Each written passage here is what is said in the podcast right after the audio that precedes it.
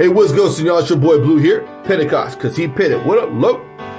Here to give you a little piece of bread, a little gem, a little something to help you get through your day. And today we're coming out of Luke 168. And it says this Blessed, praised, glorified be the Lord, the God of Israel, because he has visited us and brought redemption to his people. This is the whole reason why Jesus was here redemption, to rescue, to restore his people, restoration, redemption. All those words are the epitome of Yahshua HaMashiach, Jesus Christ, the Redeemer, the Messiah. I love it. Much love to you guys. God's grace to you always. Remember, love, peace, and accountability.